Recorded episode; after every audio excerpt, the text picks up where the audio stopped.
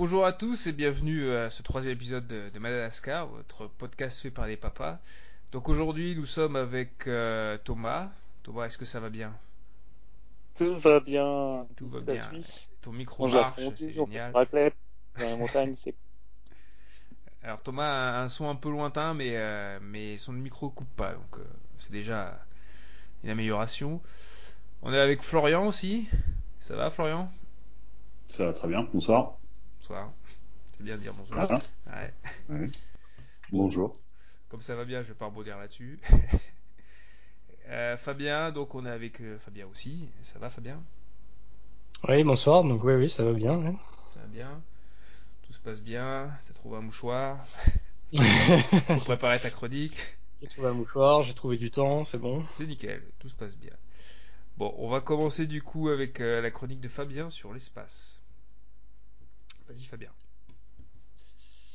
Oui, donc euh, bon,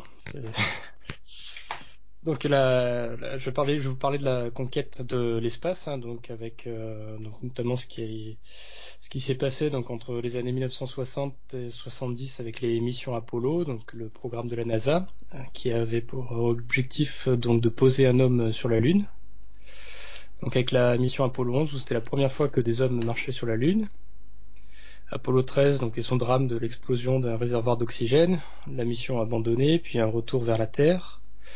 Et donc Apollo 17, la dernière mission sur la Lune, avec 110 kg de roches ramenées, euh, qui marque un petit peu la fin du, du, programme. Donc il y avait plus de budget, un désintérêt politique euh, pour les enjeux scientifiques de l'époque. Donc il y avait, euh, pour rappeler un petit peu le contexte, une rivalité entre les USA et la Russie. On est dans un contexte de, guerre froide, hein, donc avec euh, Sputnik côté russe. Donc c'était un petit peu la course à l'espace de l'époque. Donc un autre grand monument important pour l'espace, hein, donc l'ISS, la, la, fameuse station spatiale internationale, qui est en orbite euh, terrestre basse, à, à peu près 400 km de la Terre. Alors l'ISS c'est 420 tonnes, c'est 400 mètres carrés habitables, c'est 15 modules et ça coûte 150 milliards. Ça fait cher l'appart quand même. Hein. voilà. Euh, donc euh, c'est une entente euh, européenne, américaine et russe. Euh, alors il me semble qu'il y avait aussi une petite partie japonaise, mais je ne sais pas pourquoi je l'ai pas noté. Donc c'est l'ISS fait 16 fois le tour de la Terre en un jour. Il y a un équipage en permanence. Les missions durent entre 3 et 6 mois. Et bah, donc l'objectif c'est un programme de recherche dans l'environnement spatial. Euh, donc avec la recherche en, en permanence et des, expériences euh, qui sont faites donc par les, les, personnes qui sont en mission euh, dans ce euh, dans cet habitat. Donc on se pose aussi des questions hein, sur euh, que va devenir l'ISS. Est-ce que effectivement il va, ça va rester euh, en orbite? Est-ce que ça va être exploité par des compagnies privées? Est-ce que il va falloir le démonter? Donc voilà. Donc euh, après, en France, bah, on a envoyé une, une dizaine d'astronautes hein, dans, dans l'espace. Hein, donc le, le, plus connu, le plus récent, donc c'est sûrement Thomas Pesquet. Vous avez probablement entendu parler, voilà. Il promouvoit un petit peu ce que font les astronautes et les, les, recherches de l'espace. Il publie des, on en revient à Twitter, il publie quelques photos aussi de ce qu'il a pu capturer lors de ces voyages, hein, donc avec des, visions, euh, il y, a un petit coin dans l'ISS hein, qui permet d'avoir une très belle fenêtre de, vue sur la Terre et donc il a photographié plusieurs villes comme ça et les a partagées tout au long de l'été. Donc ça donne quand même une une vue, des vues assez magnifiques de, la Terre. Euh, on a eu aussi donc l'arrivée de SpaceX hein, en 2002. Donc euh, SpaceX euh, créé par euh, donc Elon Musk, 6000 salariés avec un siège donc en Californie. avec des, projets comme bah, l'exploration de la Lune, l'exploration de Mars, l'accès au débit par satellite aussi, hein, son, réseau Starlink, et euh, donc euh, SpaceX a réalisé quelques prouesses, hein, comme bah, notamment la récupération des lanceurs euh, boosters de fusée.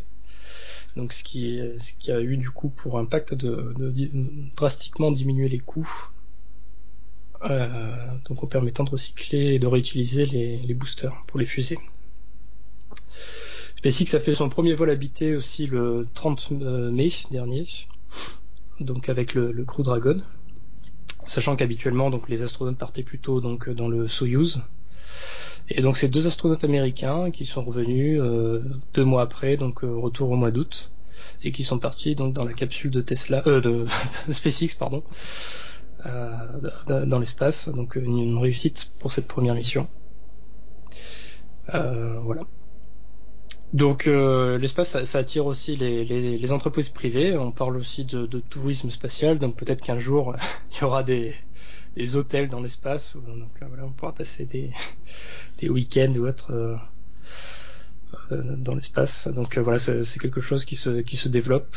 Et euh, donc voilà, la, prochaine, le prochain gros objectif, alors c'est de renvoyer des, des, gens sur la Lune et surtout euh, plus ambitieux d'aller euh, explorer Mars. Voilà. C'est qui les, les, derniers qui sont partis euh, vers la Lune? C'est les Chinois, non? Qui, ont, qui, sont passés de l'autre de l'autre côté? Avec leur sonde? Ah, avec la sonde, je pense. Euh... L'année dernière, c'est ça. Les Chinois, ils, a... ils, ils, envoient une sonde sur la Lune, c'est ça ont, ils ont... Non, ils ont, ils ont réussi à passer, à, à passer une sonde de l'autre côté de la Lune, la, la, la, la face obscure. La face cachée. Alors, ouais, avec l'aide, avec l'aide de la NASA, quoi, qui est en gros l'idée c'est. Euh, T'as le truc surréaliste, pro... les Chinois et la NASA. ouais, ouais. ouais non, mais ce qui est intéressant avec les programmes spatiaux, c'est aussi que ça souligne euh, la, la, la durabilité des relations euh, internationales à, à, travers les époques, même euh, ouais. dans les périodes de tension, quoi. Donc euh, même au pire du, c'était au moment justement où Trump était en train de taper au maximum sur la sur la Chine l'année dernière. Et malgré ça, il y avait une collaboration assez intense entre la NASA et euh, l'agence spatiale chinoise. Ah, Donc c'est un des points quand même positifs de la recherche spatiale aussi de garder quand même un contact entre les nations, euh, même au pire des, des, moments. Alors il me semblait que les Chinois justement c'était un peu particulier. Euh, je ne sais pas si y en a, enfin, s'ils les ont autorisés à aller sur l'ISS parce qu'il me semblait que justement ils étaient en train de monter un projet pour euh, pas concurrencer, mais voilà, ouais, un projet en parallèle aussi parce qu'ils pouvaient pas aller. Euh... Pour les pour l'ISS, ouais, non, c'est vrai. Ouais. Il me semblait qu'il y avait une, une, petite rivalité. Enfin, en tout cas, ils étaient pas, ils étaient pas partis du voyage a priori. Par contre, tu, tu, disais que euh, normalement ils passaient par Soyuz pour euh, pour aller sur l'ISS. Ouais, alors Soyuz c'est le c'est la, la, capsule euh, ancienne génération, on va dire. Ouais. C'est les... C'est des capsules ils ont depuis, depuis, les accidents euh, des navettes, ils ont arrêté les vols de navettes ouais. américaines. Ouais. Ah oui, c'est vrai, je me rappelle. Maintenant, ça fait ça fait 10 ans maintenant, un truc comme ça. Ouais. Et plus que ça, non le... C'était pas avec les justement la, la, les premiers vols avec euh... je me rappelle l'instit là, ils, ils, avaient pris des ils avaient pris des particuliers pour une fois et le truc c'était c'était craché, c'était horrible quoi. Ah, c'est possible. Ah oui, oui, il y avait eu un drame. Et, euh... et, au niveau, au niveau privé, euh, comment ça, c'est quoi le, la timeline là, pour euh, pour les vols dans l'espace de soit de SpaceX, soit de Virgin euh, Galactic? Ce qu'ils ont prévu comme ouverture du coup pour le, le ouais, tourisme spatial? Ouais. Est-ce que, est que tu sais quand c'est euh... mon, mon, mon, mon après-midi. Est-ce que tu peux aller dans l'espace cet après-midi? Je crois que c'est un peu cher quand même. Hein, euh, je sais pas si. Euh, J'ai pas vu de... Enfin, de, de date prévisionnelle sur la.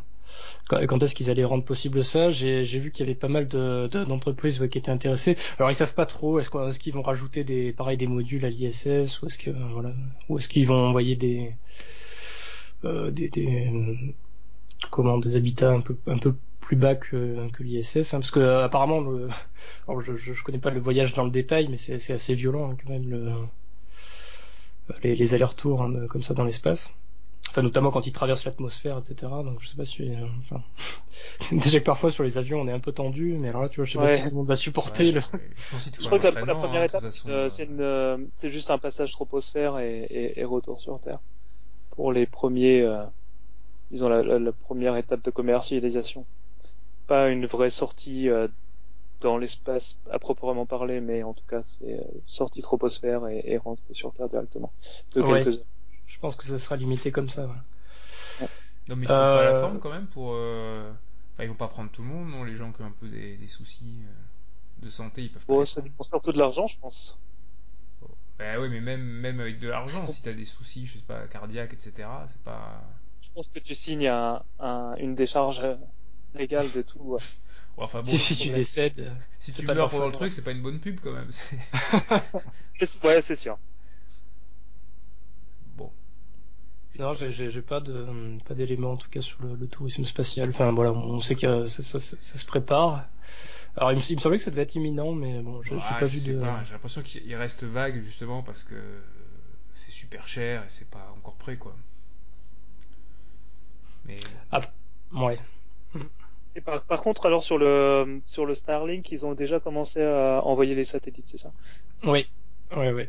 Ils ont envoyé des, des les satellites. Alors je, je, je me demande si c'était pas une centaine de, de trucs. euh. Oui, je me souviens plus le, le... combien il en a Ouais, fait partir. C'est tout petit. hein. Ouais. Il en faut il en faut quoi euh, 10 000, c'est ça? Alors euh, moi, quand j'avais lu, enfin en tout cas le, le réseau qui est construit aujourd'hui, c'était à peu près plus de 800 satellites. 800, d'accord. Ouais. Après, est-ce que le réseau est fini ou est-ce qu'il est partiel ils sont encore en phase de test Après, on peut imaginer que ça va faire aussi une sacrée pollution dans l'espace de voir plein de, enfin entre tous les satellites. j'ai l'impression ouais, t'as déjà une pollution dans l'espace. euh. Euh, ouais. Et Donc, je justement, c'est dangereux, non Les satellites qui se cassent, etc., avec les débris. euh. Bah ouais, ça dépend où ça atterrit quoi. On a vu Gravity. Ouais. Gravity dans la tête de Sandra Bullock, c'est pas Ouais. bien. Ouais, mais elle survit à la fin, c'est pas grave. C'est pas fou. Par contre, George, euh, ouais. Ah, ouais, et le fantôme de George, mais bon, c'est pas Pardon pareil. pour le spoil aussi, qui n'ont pas vu le film. Comme ça, c'est comme ça, c'est fait, ça. trop tard. Et son père, c'est Dark Vador, c'est dingue ça. Non, mais il fallait pas dire ça. Et sinon, c'est quoi ce, ce Starlink là? C'est euh, c'est un futur réseau de satellites, c'est ça? Bah c'est euh, c'est c'est un réseau euh, c'est un réseau internet en fait. euh. C'est un vrai? Mm. Mais de qui? Des, des- Ouais, c'est pour apporter, le, apporter Internet à toutes les régions, enfin, à les plus reculées, quoi, sans avoir euh, C'est internet par satellite, un peu comme une infrastructure assez forte. Même dans la Creuse, du coup c'est- dans la Creuse, ouais. Ah, ah, L'idée, c'est euh, au départ pour les pays euh, en voie de développement, Ouais, c'est ce que j'allais Ah. pour- mais euh, ça peut s'appliquer, euh, ça peut s'appliquer partout. Et ça dépend après au niveau de, de développement et des, des développements des coûts surtout, mais ça peut être une version euh, plus low cost euh, de, que de d'installer la fibre partout, etc. C'est deux options différentes. Ouais. Bon. Et c'est c'est qui qui Et fait par ça contre, ça euh, apporte- C'est les Américains? Les C'est Américains. SpaceX. C'est- Ah, d'accord, c'est. euh, Et mais Virgin, Virgin Galactic a aussi un plan euh, là-dessus, non? Ah, qu'ils ont annoncé, euh, ils ont annoncé ça, je crois, au, au début en tout cas, c'est bien. et C'est pour ça que le stock, euh, l'action a, a explosé au début de l'année. euh, elle a pris euh, 1000%, je crois. Parce que Ah. du coup, ils ont annoncé aussi un, un- euh, disons, euh, Jeff Bezos est entré un petit peu dans la course avec euh, avec Elon Musk. Apparemment, ça l'énerve peut-être pas de pas être aussi populaire que. ah, je, je savais pas. ouais, par contre, j'avais pas vu qu'il y avait une concurrence effectivement, parce que pour moi, c'était vraiment la solution euh, en dernier recours. Si effectivement tu peux pas tirer une fibre ou autre, euh, bah tu te- tu t'appuies sur une solution satellite. Et par contre, oui, à, à terme, c'est bien plus de 10 000 satellites qui vont être en orbite. hein, pour, Ah ouais, d'accord. Ouais, ça, ça pose des questions aussi, ouais, sur le, comme vous disiez, sur le, La pollution. le long terme, la pollution. Enfin, je sais pas. Attends, il y a des trucs- Qui je- Jeff s'occupe de ça, qui est en charge en fait de la, de, de tous les débris et tout ça. Ouais. Euh, je sais pas s'il n'y a pas des. Enfin, je sais plus, j'avais vu un documentaire euh, qui expliquait qu'en fait, euh, les gros débris ça allait, c'était les petits que c'était compliqué pour. euh, Mais qu'ils avaient des Ouais, les, de les gros débris, ils sont euh, mappés, quoi. Ouais. Mais bon, après, j'imagine que tout finit par, euh, s'ils sont en, en orbite euh, proche, finit par redescendre euh, sur Bah, les Terre et gros, oui, la... redescendent. Mais les petits, je crois qu'ils les chopent avec euh, des espèces de filets. euh, bon, D'accord. c'est un peu. Ils font de la euh, pêche. Ouais, c'est la pêche aux satellites. Euh, ouais, ju- juste peut-être un dernier truc. Tu dis que Jeff Bezos, du coup, c'est allié à Virgin, c'est ça pour. euh, Euh, euh, pardon, pourquoi je dis Virgin hein euh, C'est ah, comment s'appelle euh, sa compagnie? Amazon Ouais, ouais, merci. Ah, Les futurs Euh, maîtres du monde. Euh, D'accord, euh, je regarde euh, et je te dis dans. Je te dis au, au prochain podcast dans six mois. d'accord, ça marche. Alors, je- par contre, je, je savais pas qu'il y avait effectivement une rivalité. euh, Parce que du coup, ça va faire, ça va faire un, un sacré nombre de satellites hein, si euh, plusieurs sociétés se mettent à construire un réseau euh, internet. Il y, a, il y a apparemment une rivalité. C'est apparemment c'est euh, j'ai un article intéressant que j'ai lu dans le New York Times. Euh, apparemment, si vous savez, Tesla a eu des grosses euh, subventions pour faire euh, construire leur euh, usine à New York. Ouais. Et là, ils ont refait euh, et, euh, et pareil euh, l'usine au, euh, au Nevada. Euh, et euh, donc ils ont eu des, de- plusieurs milliards de, de subventions et évidemment des, des taxes qui disparaissent pour euh, les deux, m'étonne pas, 2000 ouais, années à venir. Et euh, Bezos en fait était euh, tellement euh, piqué de voir que l'État ou les, les, les États américains étaient prêts à, baisser leur froc tellement devant devant Elon Musk qu'il a essayé de faire pareil avec le headquarter Amazon. Et donc Mm. c'est pour ça qu'il a c'est passé il y a quatre ans je crois. Il a lancé euh, un- en gros un concours entre les villes qui voulaient accepter euh, le headquarter Amazon. Et par contre ça s'est vachement mal passé au niveau euh, communication etc parce que ils l'ont euh, ils ils l'ont euh, vraiment pas euh, joué de manière très fine. Ils ont vraiment joué au maximum qui va nous donner le plus de thunes. Et donc évidemment, c'est vu les problèmes d'Amazon avec les droits des, des travailleurs, les salaires des travailleurs, etc. C'est pas très bien passé. Hmm. Ouais, il, y a toujours, pas il y a des- toujours cette rivalité entre les deux euh, qui est là. Et heureusement qu'ils sont pas dans des lignes euh, très proches de, business, mais euh, en tout cas, ils sont assez proches aussi, au niveau de fortune personnelle. Ouais, c'est. Enfin bon, je pense que dans, les GAFAM, il y a quand même de l'argent américain qui est injecté en masse. hein. En général, ils le disent pas trop, hein, ils disent qu'ils se sont fait tout seuls, etc. Mais t'as quand même le gouvernement qui met un peu d'argent dedans, par subvention, par machin. Comme ça. Ouais, faire. Euh, ok, une dernière question. Ouais. Alors, je, pour le, juste pour la compagnie de Bezos, ça s'appelle Blue, Blue Origins. D'accord. D'accord. ouais. Après, moi, je, je trouve ça intéressant de regarder aussi l'évolution. Enfin, puis en fait, j'ai l'impression que c'est un autre monde, enfin un autre univers où euh, bah, finalement où la fiction, euh, enfin la réalité rattrape la fiction. T'as une espèce de Star Wars qui se passe au-dessus de la tête là et euh, et ouais, ça, ça, je trouve les, vidéos de, de, de l'espace hyper impressionnantes et euh, et les pareil l'évolution entre justement une capsule comme le, le Soyuz hein, qui est très à l'ancienne où t'es très à l'étroit etc. Puis euh, euh, le versus celle de, de, de, SpaceX hein, qui, est, qui est vraiment avec des écrans tactiles, enfin moderne, un peu plus aéré. Euh, donc bon, il y a, y a quand même des, des belles progressions et bon, je pense que ça, ça fait du bien que qu'un milliardaire s'intéresse un peu à l'espace pour redonner, euh, pour relancer la machine hein, qui était un petit peu euh, pas à l'abandon, mais On peut se dire qu'ils ont envoyé une Tesla quand même dans l'espace. oui, alors c'est vrai qu'il y a une Tesla aussi qui se balade dans l'espace avec un, mannequin dedans et, Ouais. et la musique de David La Bowie. musique de David Et, Bowie. euh, ouais, bon, il a, il a son propre goût, quoi. non, mais c'est des, c'est, des showman quand même. Ah, il, est pas mal, ouais, je pense qu'il est un peu. euh, jeté. Ah bah après c'est le personnage ouais, qui, est- qui est comme ça quoi. Ouais. Mais j'étais très ému hein, de leur premier vol, enfin quand le, le- le- quand les astronautes sont revenus là début août, euh, euh, je sais plus si c'était la nana de SpaceX. Hein, elle est, je crois qu'il y avait une personne de la NASA et une personne de, de SpaceX et, et euh, ouais, je, je, elle était hyper émue de, bah, que tout soit bien passé machin. Donc enfin on sentait que c'était quand même une, une sacrée évolution, un sacré bon point. C'était le premier euh, vol habité de pour l'entreprise, donc c'est voilà des, avec des gros enjeux, tout s'était très bien passé. Les astronautes ont décrit leur voyage comme euh, bah, ils ont ils ont pas eu de surprise en fait. Ils avaient été vraiment préparés euh, à ce qu'ils ont vécu, donc euh, voilà, c'était vraiment une réussite complète. C'était une réussite. Ça a déjà eu un impact mondial, hein, parce que ça a relancé un peu la course à l'espace, donc. C'est- Ouais, c'est effectivement. ouais. Quand tu regardes les vieux les vieux reportages sur euh, euh, sur Apollo, machin, ça faisait un peu moins, un peu moins rêver. Bon, ça paraissait encore plus fou, mais. Euh... Je, enfin, euh, j'ai discuté euh, avec notre père et il paraît que quand il y a eu le fameux Apollo 13, euh, euh, donc, Donc les drames. Là. justement le drame évité avec le magnifique film. d'ailleurs, Oui.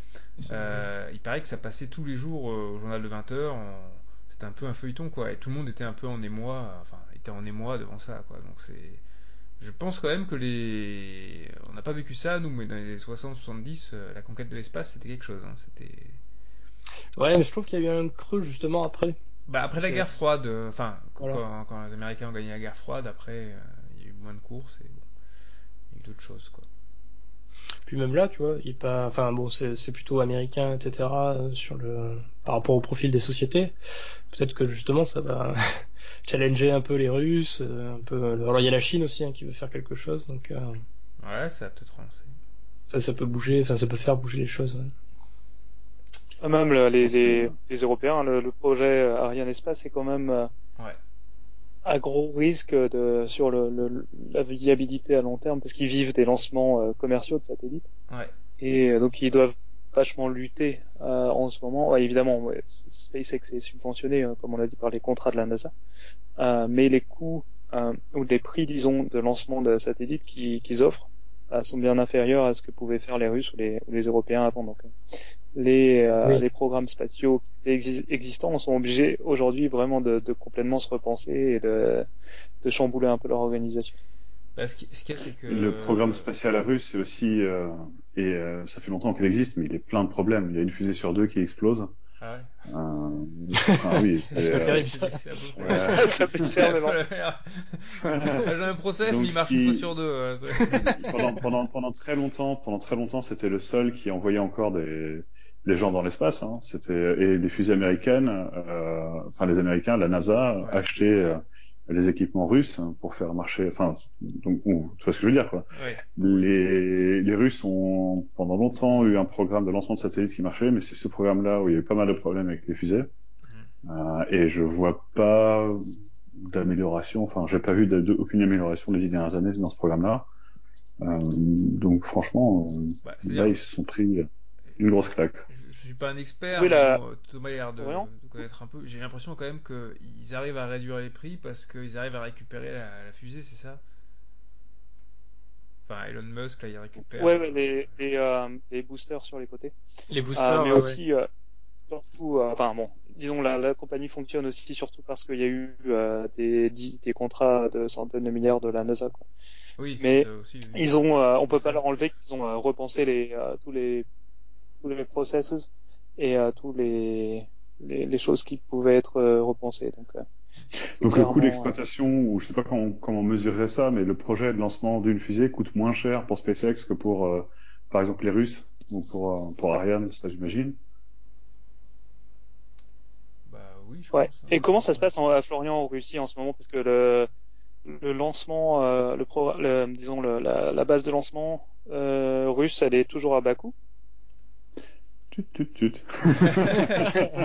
Qui me parle Euh, c'est- c'est- Attends, je vais euh, l'Azerbaïdjan euh, avec l'Arménie putain, C'est rare de le Euh, le Florian. Kazakhstan. C'est Euh, t'as au. Kazakhstan, t'as la, la base de lancement. À Bakou, il me semble que c'était. Euh...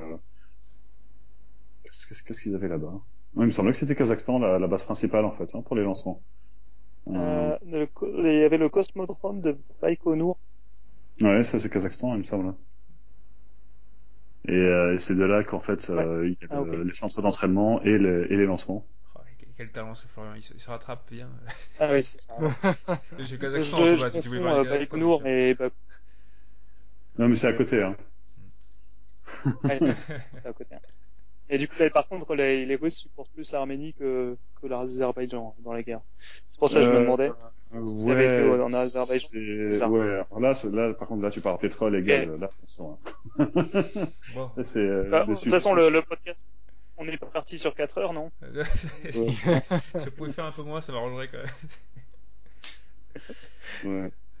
Non, pardon, je, je pars sur une autre- d'autres sujets euh, annexes. Bon, euh, peut-être une dernière On va question parler de ça en dernier, remarque, si tu veux, euh, là, sur- et puis on passe. Bon, on passera à Thomas comme ça, on va essayer de voir la technique. Essayer de, tenter le diable assez vite. ok, bah, bah, je vais euh, je vais commencer. Je voulais juste euh, parler euh, parler vite fait du podcast. Bah, Aujourd'hui, comme on le voit, hein, on peut on peut faire un podcast avec trois bouts de ficelle et n'importe qui peut le faire, même avec une technique un peu un peu moyenne. ça n'a pas été toujours comme ça. En fait, le podcast a existé depuis depuis vachement longtemps. En fait, depuis les années 2000, en fait, avec l'invention du RSS.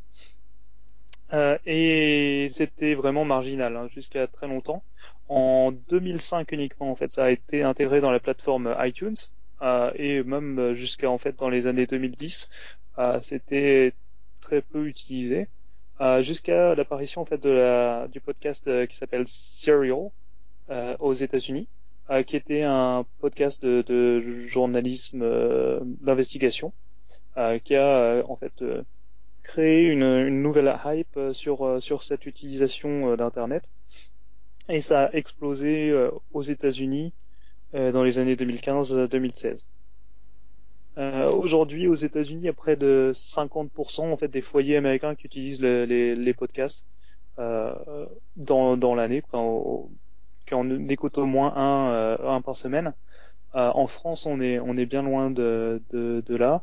Euh, mais euh, on est aussi sur une, une, explosion du contenu qui est créé euh, dans, les, dans les deux dernières années en tout cas. on a toutes les, les, les, statistiques en fait, on peut les. C'est assez dur d'avoir des, des, statistiques qui sont, hmm. ils ont compilé sur une donnée assez large, mais on peut regarder sur les différentes plateformes l'évolution des écoutes et du nombre de, de téléchargements par exemple. Ce qui est important aussi à, à voir, c'est les, les, revenus publicitaires sont générés par les podcasts, évidemment. Euh, et en 2015, on était à peu près dans les 50-70 millions de dollars. Aujourd'hui, euh, on estime que euh, l'année prochaine, en 2021, on va atteindre euh, le milliard de dollars de, revenus publicitaires générés. Donc c'est devenu vraiment un, énorme euh, business et les plus gros podcasts euh, écoutés sont en fait écoutés par des, des, millions de personnes et à travers le monde. Ah, donc évidemment les plus gros podcasts dans le monde, c'est les podcasts américains. Euh, en ce moment, en 2020, on est toujours sur euh, Joe Rogan qui euh, trust le, la première place depuis des années. Donc c'est un, podcast d'interview en gros. Donc il avait, pour revenir sur Tesla, il avait même fait une interview assez remarquée d'Elon Musk où Elon Musk fumait du cannabis en live, qui avait créé quelques problèmes pour lui après. Et euh, il y a le podcast de cette année toujours de Michelle Obama qui est qui est bien parti. Et euh, par contre, si on, regarde le reste euh, de la liste des podcasts les plus écoutés aux États-Unis, on est beaucoup sur du, du people et des, des histoires criminelles, un peu comme sur le ce qu'on voit en fait sur les programmes Netflix. Ça se rejoint assez bien. par contre, en France, si on regarde les les listes de podcasts les plus écoutés, c'est un peu plus triste. Il y a une partie qui est euh, un peu plus plus nouvelle, comme les euh, le podcast qui s'appelle Floodcast, qui est de, de, de Flaubert. Ce sont aussi des plutôt des interviews. Euh, et après, on part sur beaucoup de podcasts qui sont des rediffusions de programmes radio, euh, dont euh, les grosses têtes, par exemple. Donc voilà, c'est pas la même le même délire. Euh, je voulais juste vous partager en fait quelques recommandations de podcasts. Euh, quelques podcasts que j'aime beaucoup euh, écouter. Euh, il y a un groupe en fait qui s'appelle Fréquence Moderne, qui sont donc des un mix de, de, de, potes qui sont à la moitié dans, dans le dans le domaine de, l'audiovisuel, donc un G-son, etc. Et d'autres qui sont dans des domaines qui n'ont rien à voir avec ça, qui ont commencé il y a une dizaine d'années à faire des podcasts avec le premier qui s'appelait deux, deux, heures de perdu sur le cinéma. Et en fait, donc, il décortique euh, à chaque euh, podcast un film de manière plutôt euh, humoristique et en plutôt en bâchant le, film. je recommande vraiment celui-là, c'est à chaque fois c'est des, bonnes barres. Surtout les lives sur Harry Potter qu'ils ont qu'ils ont fait, organisés par exemple au Bataclan le dernier. donc pas cette année évidemment avec le Covid, ils l'ont fait sur Twitch. Euh, cette euh, groupe de, de podcasts qui s'appelle Fréquence Moderne, ils font aussi un podcast de culture, euh, Culture 2000. Si vous voulez réviser un petit peu des anecdotes à placer sur vos calls Zoom. Et il y a un podcast de, de, sport aussi sur les, disons, les grands événements sportifs du, du passé. comme la victoire de l'équipe de France en 98, la première, la seule, la vraie. Euh, un autre podcast que je trouve euh, vraiment cool, euh, c'est le podcast qui s'appelle fin, du game.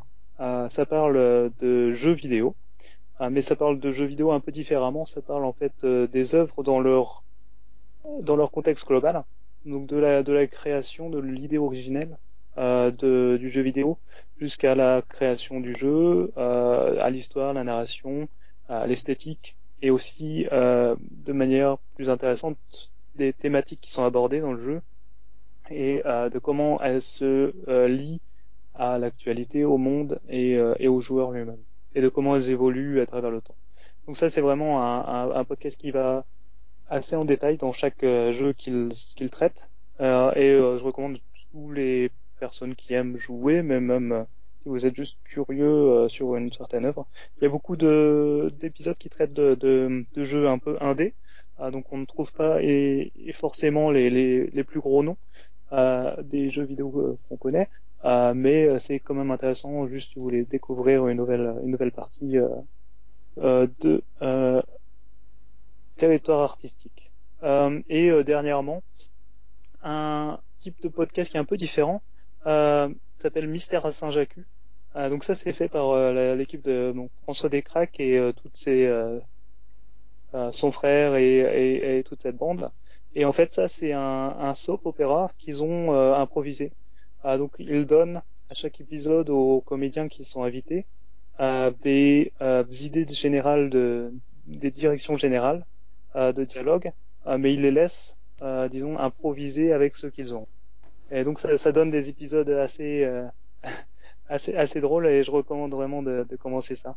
Et donc euh, pour finir, juste dernièrement, un, un, podcast, deux podcasts en anglais, euh, un qui s'appelle Dan Carlin Hardcore History.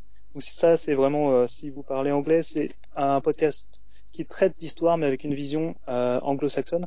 de, de notre côté ici, on a peu l'habitude d'entendre parler de notre histoire, que ce soit de, de la Gaule, de la première ou la deuxième guerre mondiale avec une euh, une vue qui est euh, pas euh, centrée sur l'Europe. Donc c'est un Américain qui traite de ces sujets-là avec une vision américaine. ce qui est vachement intéressant. Je recommande surtout l'épisode sur la Première Guerre mondiale, qui est vraiment très très détaillé. Par contre, je crois qu'il y a quatre épisodes de deux ou trois heures. Donc il faut il faut un moment pour tout finir. Mais c'est vraiment euh, quelqu'un qui a une, une voix aussi assez assez marquante. C'était un ancien host de, de radio euh, aux États-Unis. Donc c'est vraiment un des un des meilleurs podcasts à écouter euh, quand vous avez des longs trajets ou quand vous avez une heure ou deux devant vous. Et peut-être un dernier, c'est Making Sense de Sam Harris. c'est un, un neuroscientifique philosophe donc qui a écrit des livres sur le sur, sur beaucoup de choses, euh, dont, qui inclut aussi ce dont peut-être euh, euh, Florian va nous parler avec plus d'efforts sur la, la respiration, en, en, incluant plus largement toutes ces recherches qu'il a fait sur le bouddhisme et sur l'utilisation de psychotropes, et qui interviewe des gens plutôt du côté scientifique et euh, du côté philosophique, euh, donc qui sont euh, en train de traiter des, des sujets toujours reliés au, vraiment à l'actualité récente. Donc ça c'est vraiment une philosophie qui est qui est mise en pratique avec les événements qu'on voit actuellement. C'est disons quelque chose de plus intéressant, de moins moins moins sec que ce qu'on pourrait imaginer. Voilà, mais en, gros, euh, il y a, aujourd'hui des, milliers de podcasts. Euh, je vous encourage juste à, regarder, à faire votre choix, aller sur des, aller sur euh, juste au-delà des, des, grosses têtes et, de Andlat et de et de l'Afterfoot qui sont qui sont les trois premiers du mois de septembre en France. Et évidemment, gardez le nôtre en premier. Oui, bien sûr. Euh, alors juste, euh, est-ce que vous me laissez 10 secondes avant les questions? Réponses Je vais juste voir euh, un truc sur la technique.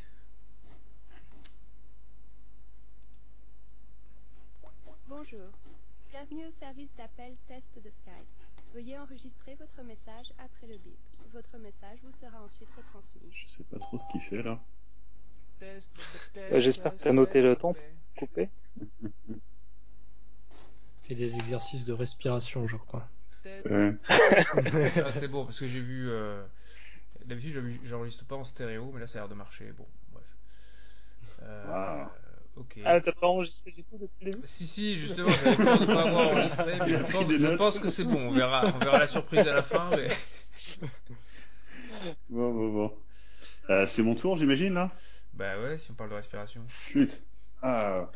Bon, bah, alors, tout d'abord, je m'excuse. J'avais une, une chronique euh, plutôt préparée il y, a, il y a quelques jours et depuis, en fait, elle est plus du tout préparée. Donc, je vais un peu devoir la, y aller à la, à la one again. Ouf, ouais. On va dire ça, merci. Euh, ouais, il y a quelques mois, je suis tombé sur un livre de James Nestor, justement en regardant le podcast de Joe Rogan. Donc, euh, bien vu, euh, bien vu Thomas. Euh, qui parlait des exercices de respiration et qui avait une expérience euh, qui lui a changé la vie. Et d'ailleurs, il a fait des expériences en fait sur lui-même. Et c'est un livre assez intéressant au final. Et euh, je pense que les conclusions sont vraiment en fait importantes. Euh, je voudrais pas trop euh, faire la pub de ce livre. hein. Je pense que ça chacun peut se faire son idée aussi. Mais ça m'a ça m'a vraiment marqué. Donc j'ai commencé à, filer ce bouquin à des amis, à, ma femme, à, à ma famille, parce que je pense que c'est vraiment important.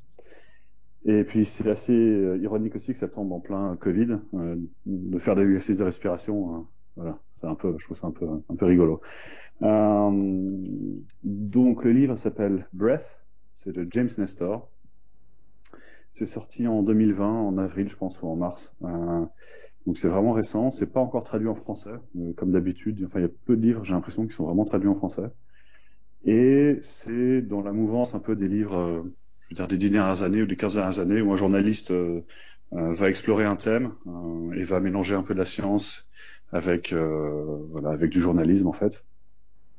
Et ça commence par une expérience qu'il fait sur lui-même. Euh, il veut mesurer en fait les effets délétères euh, de la respiration par la bouche sur la santé. Et donc il s'est bouché le nez pendant deux ou trois semaines. Et euh, tous les jours, ils ont fait des mesures. euh, Ah ouais. Donc, euh, euh, ouais, ouais. euh, tous les jours, les- il, a, il est allé voir des docteurs pour faire des mesures, euh, taux de taux de cortisol, de cholestérol, euh, l'oxygène dans le sang, euh, taux d'anaérobie ou aérobie, enfin des choses comme ça. Et euh, voilà, ils ont aussi mesuré la l'apnée du sommeil, les ronflements, etc. Et c'était, les résultats étaient euh, euh, euh, spectaculaires et les docteurs lui ont demandé s'il vous plaît recommencez tout de suite à respirer par la bouche, enfin par le nez parce que c'est voilà, vous, êtes en train de, commettre un suicide. Bon, c'est un peu américain, mais en fait les, les chiffres étaient là clairement. La respiration par la bouche euh, euh, lui avait collé euh, en gros avait eu un impact énorme sur, sa santé. En, quelques jours seulement, le, juste les, quatre ou cinq premiers jours déjà, c'était visible en fait. Et donc le livre continue sur en nous expliquant que dans l'espèce animale, les êtres humains sont les seuls à peu près à avoir des problèmes buccaux, des problèmes de respiration d'abord, mais liés en fait à la forme de la bouche, liés à la forme de la mâchoire, à notre à la position du larynx dans la gorge, et euh, qu'en fait il est probable que on ait depuis le 18e siècle à peu près, il y a une dégénérescence euh, chez l'être humain liée à la nourriture. Euh, et donc aussi forcément en parallèle au développement de la nourriture plus molle et mieux cuisinée, on s'est mis à mâcher moins, on s'est mis à, à avoir des postures un peu moins, un peu plus molles, un peu moins, voilà, moins dos droit, plus assis. Euh, et tout ça a favorisé un, euh, des bouches plus petites avec des malocclusions, les dents qui poussent de travers, pas assez de dents, et donc une langue qui prend trop de place dans la bouche, et donc euh, une respiration bloquée, une respiration nasale bloquée, et donc le début d'une respiration par la bouche.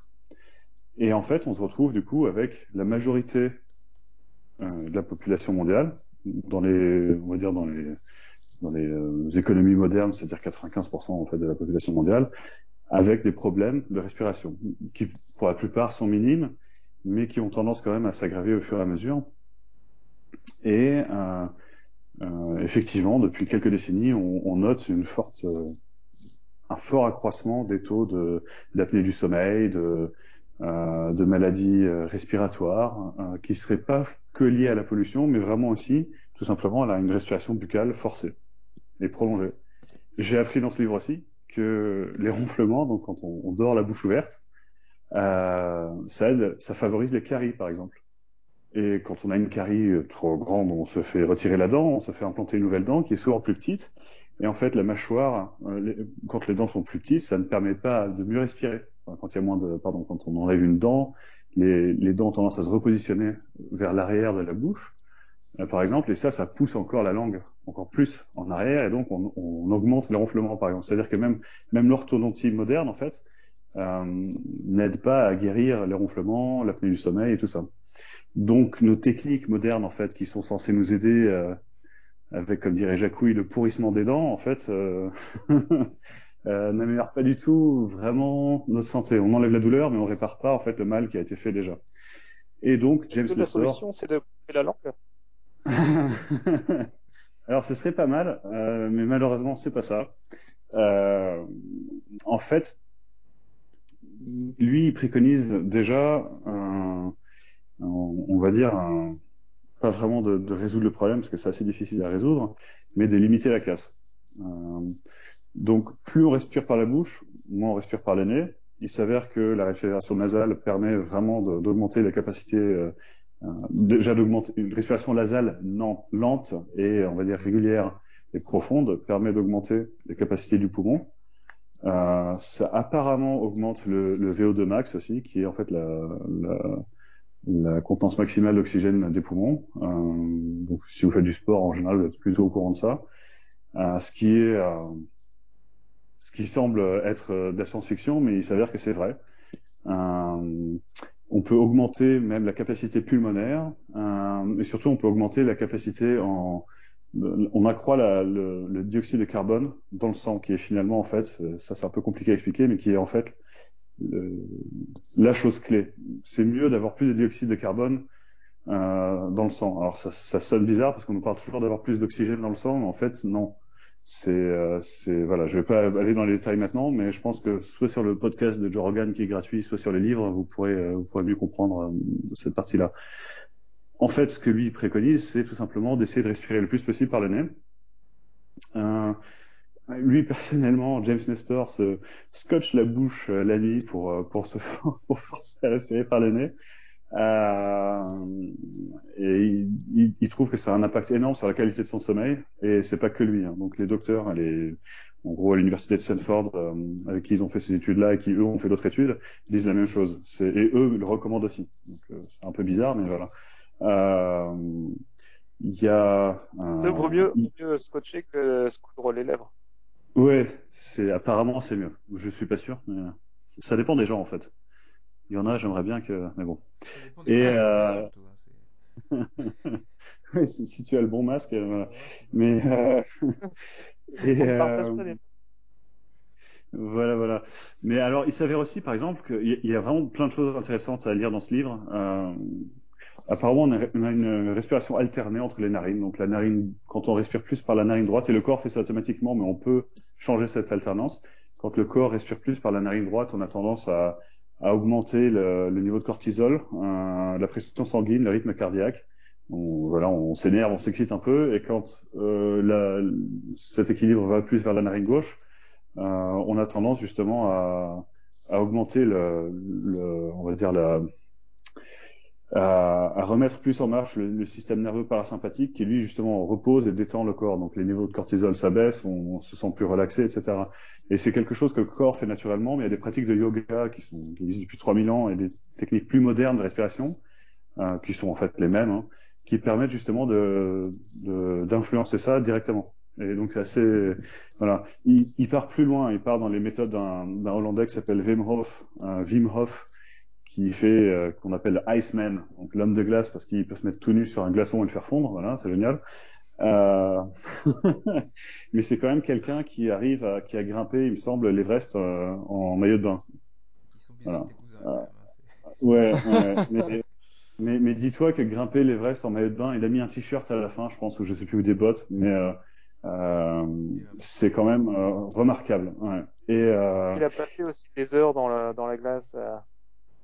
Ouais, où il devrait Ouais, finir avec euh, tous les, toutes les extrémités complètement gelées et même être mort d'hypothermie. Et alors, ouais, il et il en est sorti tout à fait correctement. Ouais.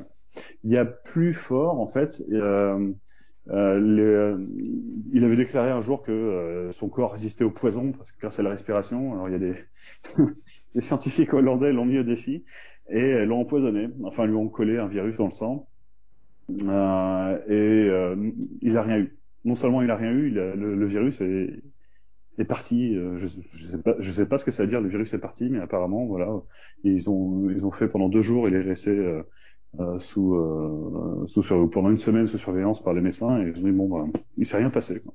Il- normalement, il aurait dû avoir tous les symptômes de la grippe. Ouais. Et alors, euh, il a dit, mais je peux faire mieux que ça. Je, je vous envoie des débutants qui ont fait ma méthode pendant trois jours, et vous allez faire pareil. Il y en a aucun qui va tomber malade. Ils en ont envoyé une douzaine, effectivement, qui a fait passer les, les quatre jours, les trois jours de- d'entraînement, et, euh, et il y en a aucun qui sont tombés malades. Ils ont tous été injectés avec le même virus, et, et rien ne s'est passé en fait. Et euh, donc, et tout ça, ouais, juste par la respiration. hein. Donc, en fait, euh, il s'avère que non seulement on peut limiter, c'est-à-dire la casse liée à l'âge et aux problèmes respiratoires, en, en apprenant à mieux respirer de façon plus profonde, plus lente, euh, euh, plus mesurée, et en, en fermant la bouche aussi, mais en plus que ça que ça aurait des effets euh, proprement bénéfiques. C'est pas juste euh, limiter la casse. On parle aussi euh, effectivement euh, de respiration quand il faut, par exemple, se calmer, etc. Et c'est vrai, ça a un vrai impact. Les médecins aujourd'hui en France ont tendance à, à être beaucoup plus euh, euh, ouverts pour recommander des techniques de, de respiration. Bon, la sophrologie, ça on connaît, mais c'est surtout vraiment maintenant des techniques de respiration qu'on appelle la cohérence cardiaque. Et, euh, en fait, James Nestor parle un peu de tout ça dans son livre. C'est vraiment intéressant. Je pense que ça tombe, euh, bon peut-être euh, aujourd'hui avec le masque faire des exercices de respiration, ça va être un peu un peu chaud. Euh, mais il y a vraiment beaucoup beaucoup de choses à lire dans ce, à trouver dans ce livre. Euh, il parle d'une respiration parfaite en fait qui colle qui colle un peu d'ailleurs au, rythme des méditations et des prières euh, du rite catholique. Donc clairement, si vous récitez le chapelet ou si vous faites des prières, euh, si vous récitez un peu les, mantras euh, yogiques euh, traditionnels, vous vous retrouvez avec une respiration grosso modo euh, 5,5 secondes d'inspiration, euh, 5,5 secondes d'expiration et ça vous fait à peu près euh, euh, 5 ou 6 respirations par minute. Voilà. Et apparemment, c'est une espèce d'équilibre idéal euh, qui permet d'avoir la quantité de, euh, de dioxyde euh, euh, euh, de CO2 euh, parfaite dans le sang et euh, de pas de pas respirer de façon trop, on va dire pas assez profonde, etc. Donc voilà. Euh, je recommande vraiment la lecture de ce livre, hein, même si c'est en anglais, juste pour euh, pour apprendre euh, deux trois faits d'ailleurs. Vous pouvez briller en société en expliquant aux gens comment vous chopez plus de caries quand vous respirez la bouche ouverte. Et, euh, et j'ai appris ça à ma fille aussi, de 3 ans, euh, qui depuis fait très attention que- à la bouche fermée. Voilà. Est-ce que c'est dû à la dé- déshydratation euh, de la bouche qu'il y a plus Ouais. de caries Ouais, c'est ça en fait. Euh, donc il y aurait ça. Euh, je pense que c'est pas que ça. Je pense que c'est même l'apport en oxygène euh, qui aiderait les, euh, les caries à, à se développer. Hmm, Ok. Ouais. Donc les gens qui ronflent ont tendance à, ou la bouche ouverte ont tendance à avoir plus de caries aussi. C'est euh... Je me disais bien. ouais, ouais, c'est pas que le Colgate, hein, faut voilà. Mais, mais du scotch. mais en fait, parce que j'ai euh, j'ai regardé pas mal euh, tout ce qui est méditation, yoga, etc. Bon, c'est sûr que la méditation, il y a, il y a énormément de choses à dire et de, de recherches dessus, mais je- en fait, sans doute, une grande partie de l'apport initial de la méditation est, est liée euh, en- à, la, à la respiration elle-même, parce que c'est la première chose qu'on t'apprend en méditation, c'est euh, instaurer donc cette euh, respiration plus euh, plus lente et plus rythmée par le nez surtout. Ouais. Ah, d'accord. clairement. Mais en fait, tes niveaux de cortisol, quand tu, quand tu respires de façon, il y a, il y a plein d'exercices de respiration différentes. Hein. Euh, les Navy Seals, ou je sais plus quel euh, militaire, en a une qui s'appelle le Cube, où tu inspires, il me semble, euh, de façon très forte. Ensuite, tu maintiens euh, l'air euh, 10 secondes ou 20 secondes, je sais plus, puis après tu expires euh, 10 secondes ou 20 secondes. Enfin bref, il y a plein d'exercices comme ça. Et le, le but numéro un, c'est effectivement de ralentir le- les battements du cœur, euh, baisser le niveau de cortisol pour justement ressentir en fait que, le, que ton système en fait nerveux se, se calme et que toi tu ressens du calme en fait. C'est numéro un. Et à partir de là, tu peux effectivement mieux méditer parce que tu es plus sous stress, euh, Mm. tu es plus sous pression. Alors, James Nestor le dit, mais c'est pas le seul, hein, qu'effectivement quelques minutes par jour, genre 10 minutes par jour d'exercice de respiration suffisent largement à, diminuer assez, de façon assez drastique les sentiments de, stress ou de, alors là ça va un peu loin, mais parfois même de dépression. Euh, voilà, il y a des gens déprimés, mais vraiment avec des vraies dépressions cliniques. En fait, les, les exercices de respiration peuvent les aider à se sentir mieux. Et c'est un des effets bénéfiques que eux notent euh, depuis des, des décennies. Hein. C'est pas, c'est pas depuis le bouquin de James Nestor qu'on sait ça.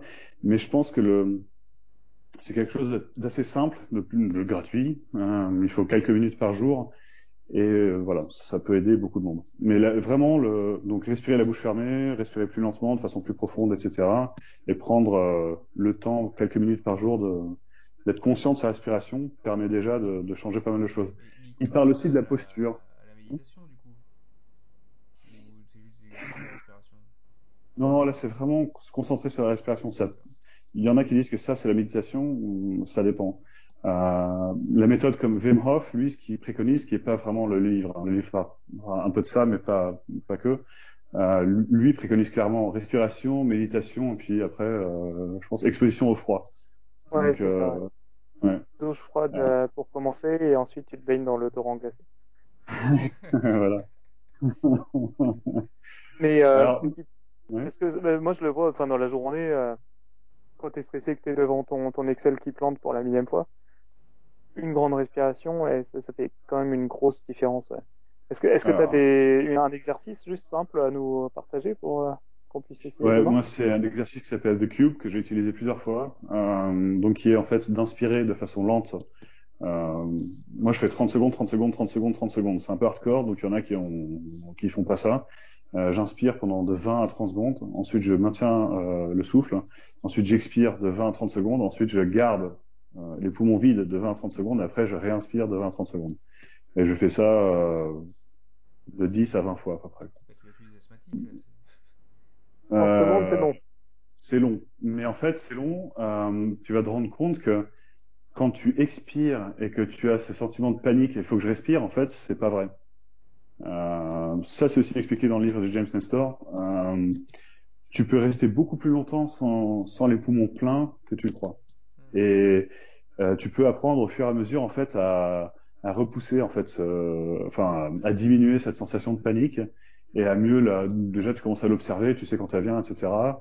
Et puis ensuite tu commences un petit peu à voilà, tu à- à- doucement quoi, tu repousses un peu tes limites doucement, et puis tu te rends compte que 30 secondes sans air dans les poumons, c'est relativement facile en fait. Parce que tu n'as jamais pas d'air dans les poumons déjà, et puis surtout parce que tu as déjà l'oxygène et le CO2 dans le sang, donc ça va. Euh, C'est pas c'est pas trop un problème en fait.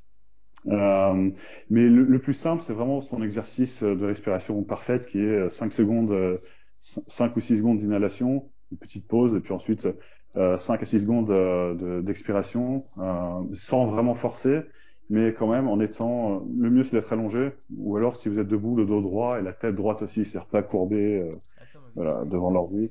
Ouais. ça, c'est un impact aussi énorme. Je pense que lui, il n'en parle pas, mais euh, clairement, euh, je le vois. Les gens qui sont, qui ont un faible niveau d'énergie ou qui sont un peu déprimés ou qui ont une posture juste mauvaise, la plupart de, le, le- le- le plus clair de leur temps, ont tendance à avoir des respirations vraiment mauvaises. Ils respirent par la bouche et avec comme ça. Et ça, c'est exactement ce qu'il faut éviter. T'as pas le Et, euh, quand même aussi. Hmm. Ouais, alors quand tu es en surpoids, oui, euh, je pense que ça joue.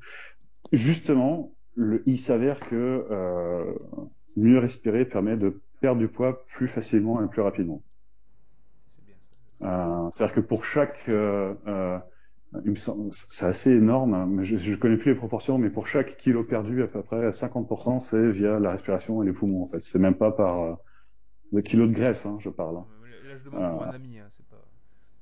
Oui, oui, un gros éliminateur, enfin c'est le premier éliminateur de toxines aussi le, le poumon, enfin la respiration. Donc c'est forcément aussi si tu augmentes, enfin, si tu améliores la respiration, j'imagine que tu améliores aussi l'élimination des, des toxines et des, Il y a ça, et non seulement, la, surtout la respiration donc par le nez. Alors Wim Hof, lui, clairement, il, s'en tape, lui, parce que euh, ça, ses méthodes à lui, il faut respirer par la bouche. Mais bon, c'est 20 à 30 minutes par jour, donc c'est pas grave. Euh, ce, que, ce dont parle James Nestor, c'est clairement respiration par le nez, parce que bon, euh, le, le, nez est fait en fait pour filtrer l'air, pour euh, euh limiter la, on va dire l'accès aux poumons par les bactéries. voilà. Et, et les, il s'avère que les Indiens d'Amérique en fait empêchaient leurs enfants de respirer par le nez, qu'en fait c'était un peu euh, voilà, au Mexique avant les conquistadors, etc. Bref, bon, il est parti dans son truc d'américain de dire que voilà. Aux États-Unis, on le savait il y a, il y a 5000 ans. Euh, en Amérique. Euh. Oui, oui, oui, oui, il y a ça, mais il n'y a pas que ça en fait. Il y a les muqueuses, il y a euh, l'air euh, échauffé. Enfin, dans les dans les régions froides, on a des nez plus fins et plus longs euh, qui, qui, force l'air en fait à toucher plus nos parois euh, et, et, et, donc à, à, se chauffer plus et, mieux plus longtemps et aussi à s'humidifier. Et donc quand on l'air tape les poumons, il, est, il a été chauffé et humidifié. Ce qui est vachement important en fait, c'est ça ce qui tue un peu les poumons quand on respire par la bouche, c'est d'avoir un air euh, froid et sec. Euh, voilà, c'est pour ça que quand tu respires beaucoup par la, par la bouche, quand tu fais du sport en hiver, par exemple, tu as tendance à tousser. Il y a un, espèce d'asthme qui se développe. Et beaucoup de gens qui font pas de sport, ou qui n'ont pas fait de sport très longtemps, qui se mettent à courir ou faire du vélo, après leur effort de 5-10 minutes, commencent à tousser très fort en fait. Et c'est un asthme qui s'est développé tout simplement parce qu'ils ont plus l'habitude d'avoir de l'air froid euh, euh, et, et, sec dans leurs poumons. Et donc voilà. Euh, dans les climats euh, beaucoup plus, on va dire dans les climats tropicaux, on a tendance à avoir des nez plus larges euh, et plus courts parce que l'air n'a pas besoin d'être autant chauffé et euh, et, euh, et humidifié en fait. Donc même, c'est-à-dire que même notre même notre évolution physique euh, en tant qu'espèce humaine s'est adaptée en fait pour favoriser le, pour on va dire pour augmenter l'efficacité de la respiration. Ouais, suivant ton climat. L'efficience. Ouais. Ouais, c'est assez. Parle de, de, est-ce qu'il parle de respiration par le ventre? Est-ce qu'il y a une... Oui, oui, il parle de diaphragme et tout ça. De, euh, effectivement, le... le euh... Alors attends, j'ai lu le bouquin il y a cinq mois quand même. On va voir le podcast il y a longtemps, hein, c'est juste pour dire. Euh, mais euh, oui, non, il me semble qu'il en parle. Hein. Il me semble qu'il en a parlé. Euh, euh, effectivement, respiration par le ventre et les mouvements que tu peux faire. Il me semble qu'il en parle. Euh, Ouais, ouais, ouais, il me semble qu'il en parle effectivement. Donc le, le et donc l'impact sur le diaphragme et donc la, la capacité pas pulmonaire, mais du coup le euh, tout, tout, tout, je sais plus exactement. Franchement, alors, mais je pense qu'il en parle. Qui est-ce qui respire le mieux Tu penses les, euh, les musiciens ou les apnéistes? Bon, lui clairement, euh, il préfère les apnéistes. Il a fait un bouquin avant Breathe sur sur ça en fait, et sur il a découvert que certains apnéistes arrivaient à à augmenter euh, de façon spectaculaire la capacité de leurs poumons. Euh, je pense qu'il y en a un, il a, il a un Américain encore qui, a, qui arrive à, à inspirer 16 litres d'air. Enfin, c'est un truc énorme. Ah. Euh, ouais. Et il, il, est pas né comme ça, le gars. Donc clairement, euh, avec des exercices, on peut développer la capacité pulmonaire. Ce qui, en temps de Covid, euh, n'est pas une mauvaise nouvelle. Pas une mauvaise idée, oui. Voilà. Donc mets un masque, mais respire quand même, voilà. Ou mets pas de masque, va dans la nature, je sais pas. Je sais pas quel est l'état des en France de la des restrictions, mais euh, voilà. C'est terrible, mais bon. On a, on a le masque tout le temps au travail. Hein, Alors bon, là c'est pas James Nestor, ce serait euh, c'est un, un, docteur avec qui j'ai parlé en Russie qui est euh, pour le coup pulmonologue, un pul pulmonologue, pulmonologue, je sais pas comment dire en français, pulmonologue, ça? Bref. Euh, qui m'a expliqué, lui, par contre, les effets délétères du port du masque prolongé. C'est-à-dire que l'augmentation des, des, des, bactéries, euh, voilà. Euh, parce qu'en fait, tu restes, tu restes avec ton air un peu, pourri. voilà. Et, euh, pneumologue, et que, pneumologue. Pneumologue, voilà, pneumologue, pardon, pas pulmonologue, pneumologue, merci beaucoup. pneumonie, pas pulmonolie. Ouais. Et, et, du coup, oui, c'est ça en fait. Euh, si, ouais, si, si, vous avez besoin de porter un masque, euh, quand même, euh, sortez et euh, respirez de l'air frais le plus souvent possible. Ça fait du bien, quoi. Vraiment. Voilà. Voilà. Cool, merci. Merci, ouais, ça donne envie.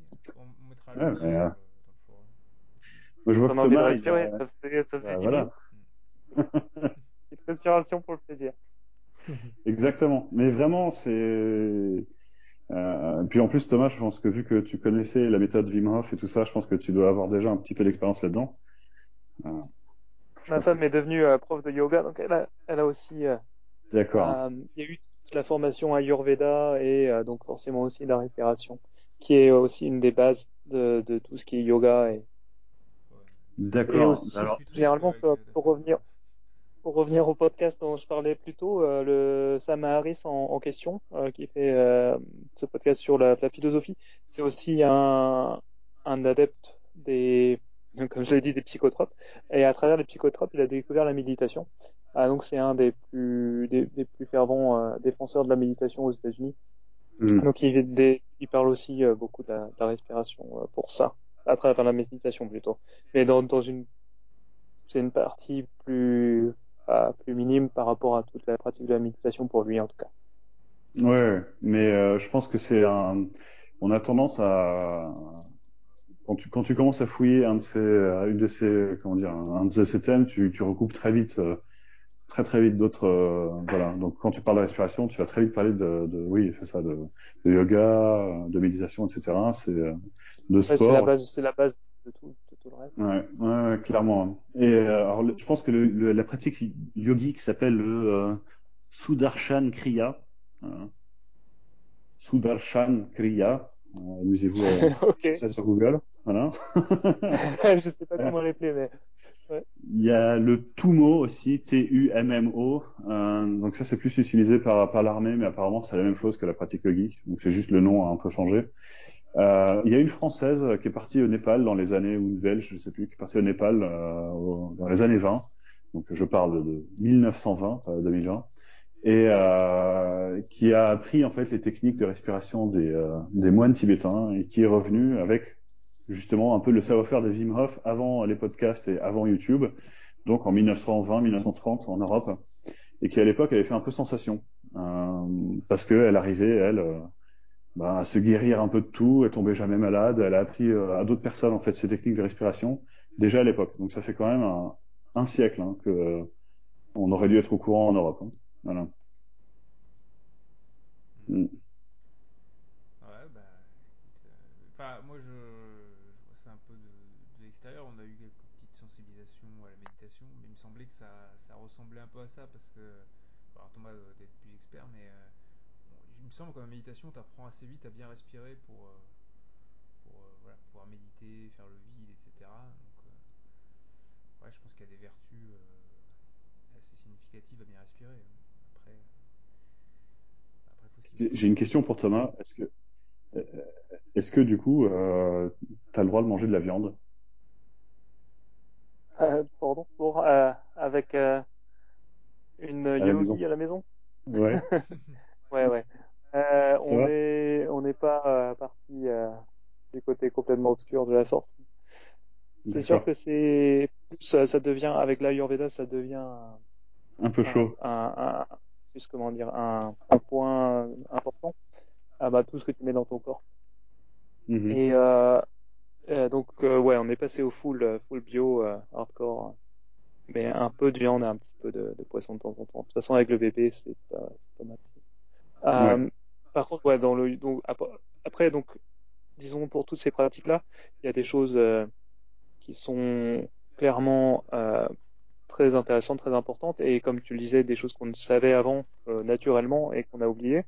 Mais il y a aussi des choses vraiment super cheloues, hein, comme les, les, les pratiques de, de nettoie- nettoyage de l'estomac, où ils avalent des bandes de tissu euh, qui les amènent jusqu'à l'estomac et qui se refont vomir après. C'est vraiment euh, quelque chose que je recommande pas.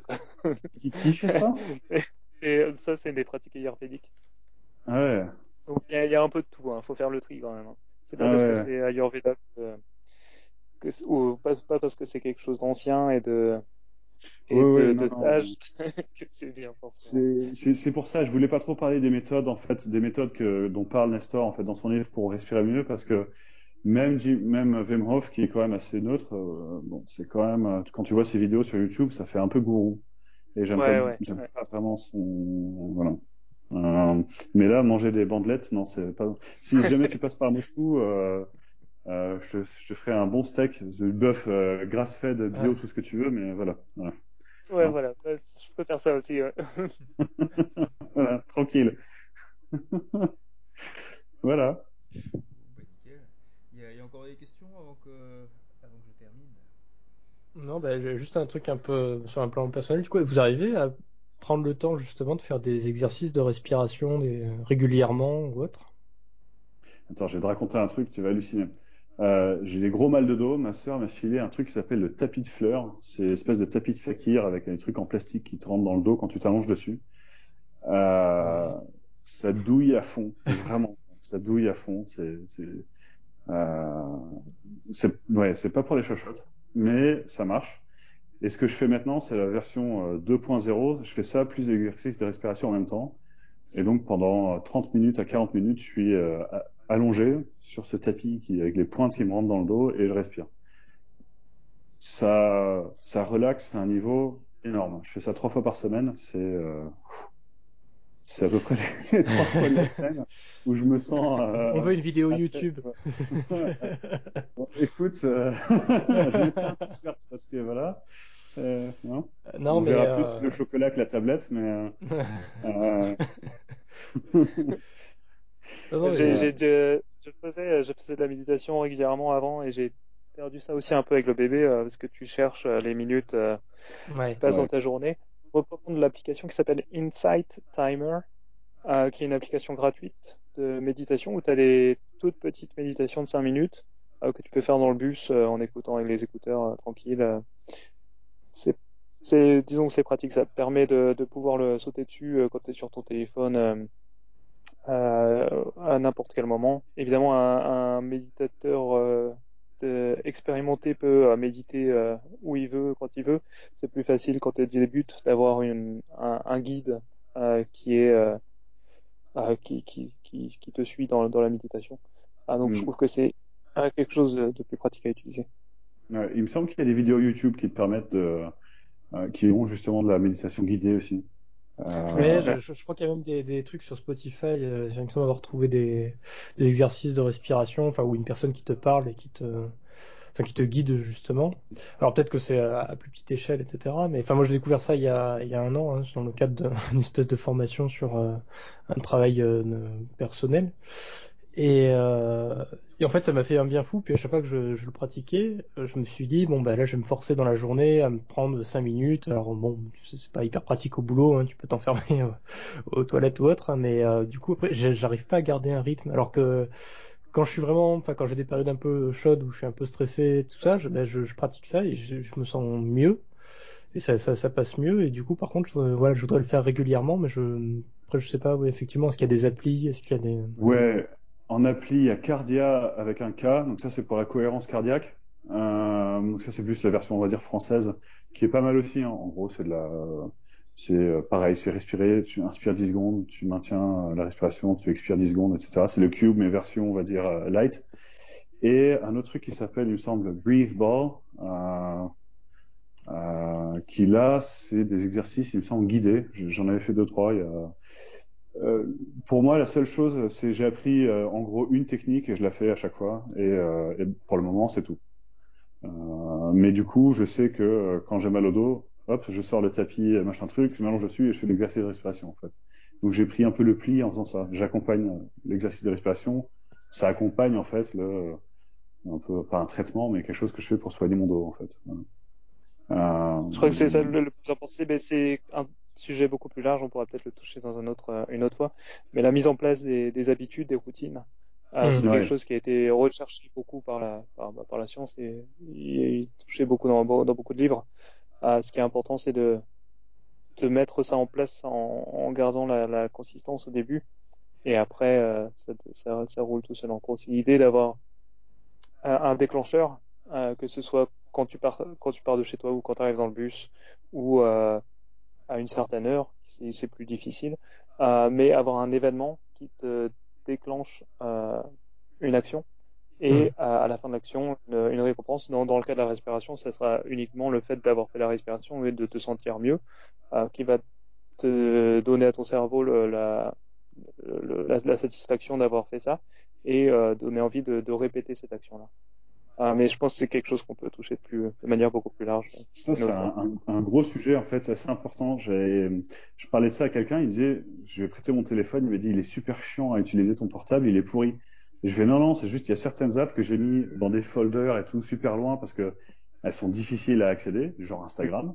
Euh, et il y a d'autres apps qui sont en première page du genre Outlook parce que c'est important. Et donc, c'est tout de suite, boum, t'as Outlook et puis t'as Instagram vraiment au fond du truc, il faut se réinscrire, machin truc, parce que j'en veux pas, en fait. Je veux pas.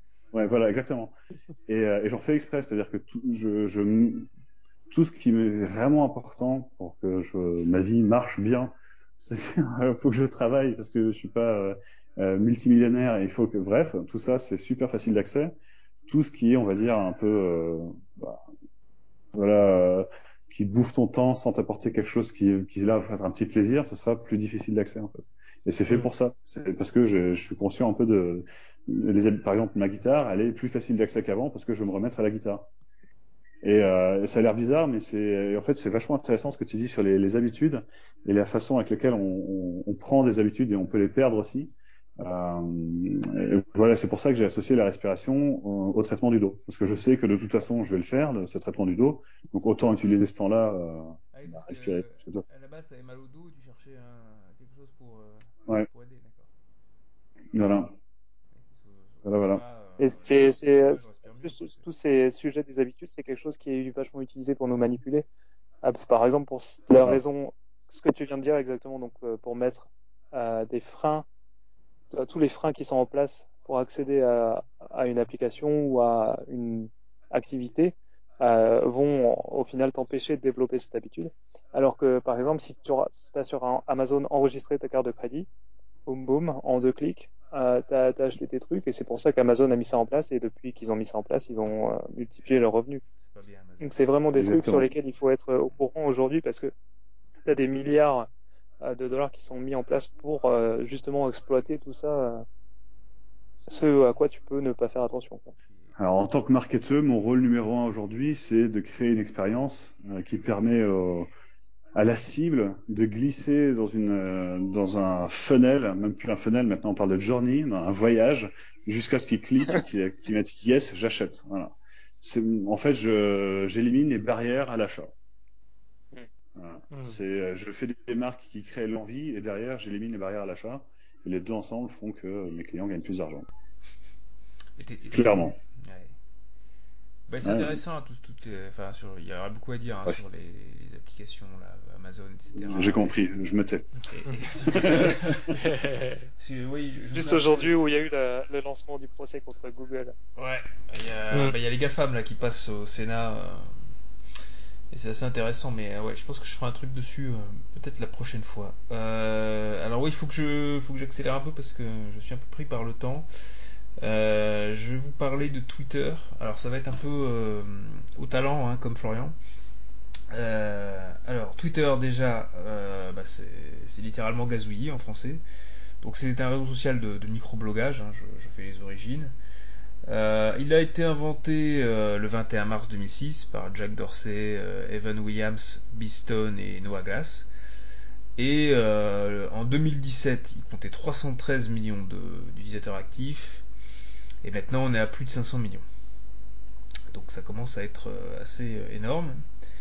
les 10 comptes les plus suivis, pour avoir un peu un ordre d'idée. Alors ça date de, de mars 2020, hein, puisque on avait prévu de se voir un peu avant. Euh, donc le premier compte, vous avez une idée du, du premier compte, euh, enfin le compte qui a le plus d'abonnés sur Twitter? Le Kardashian?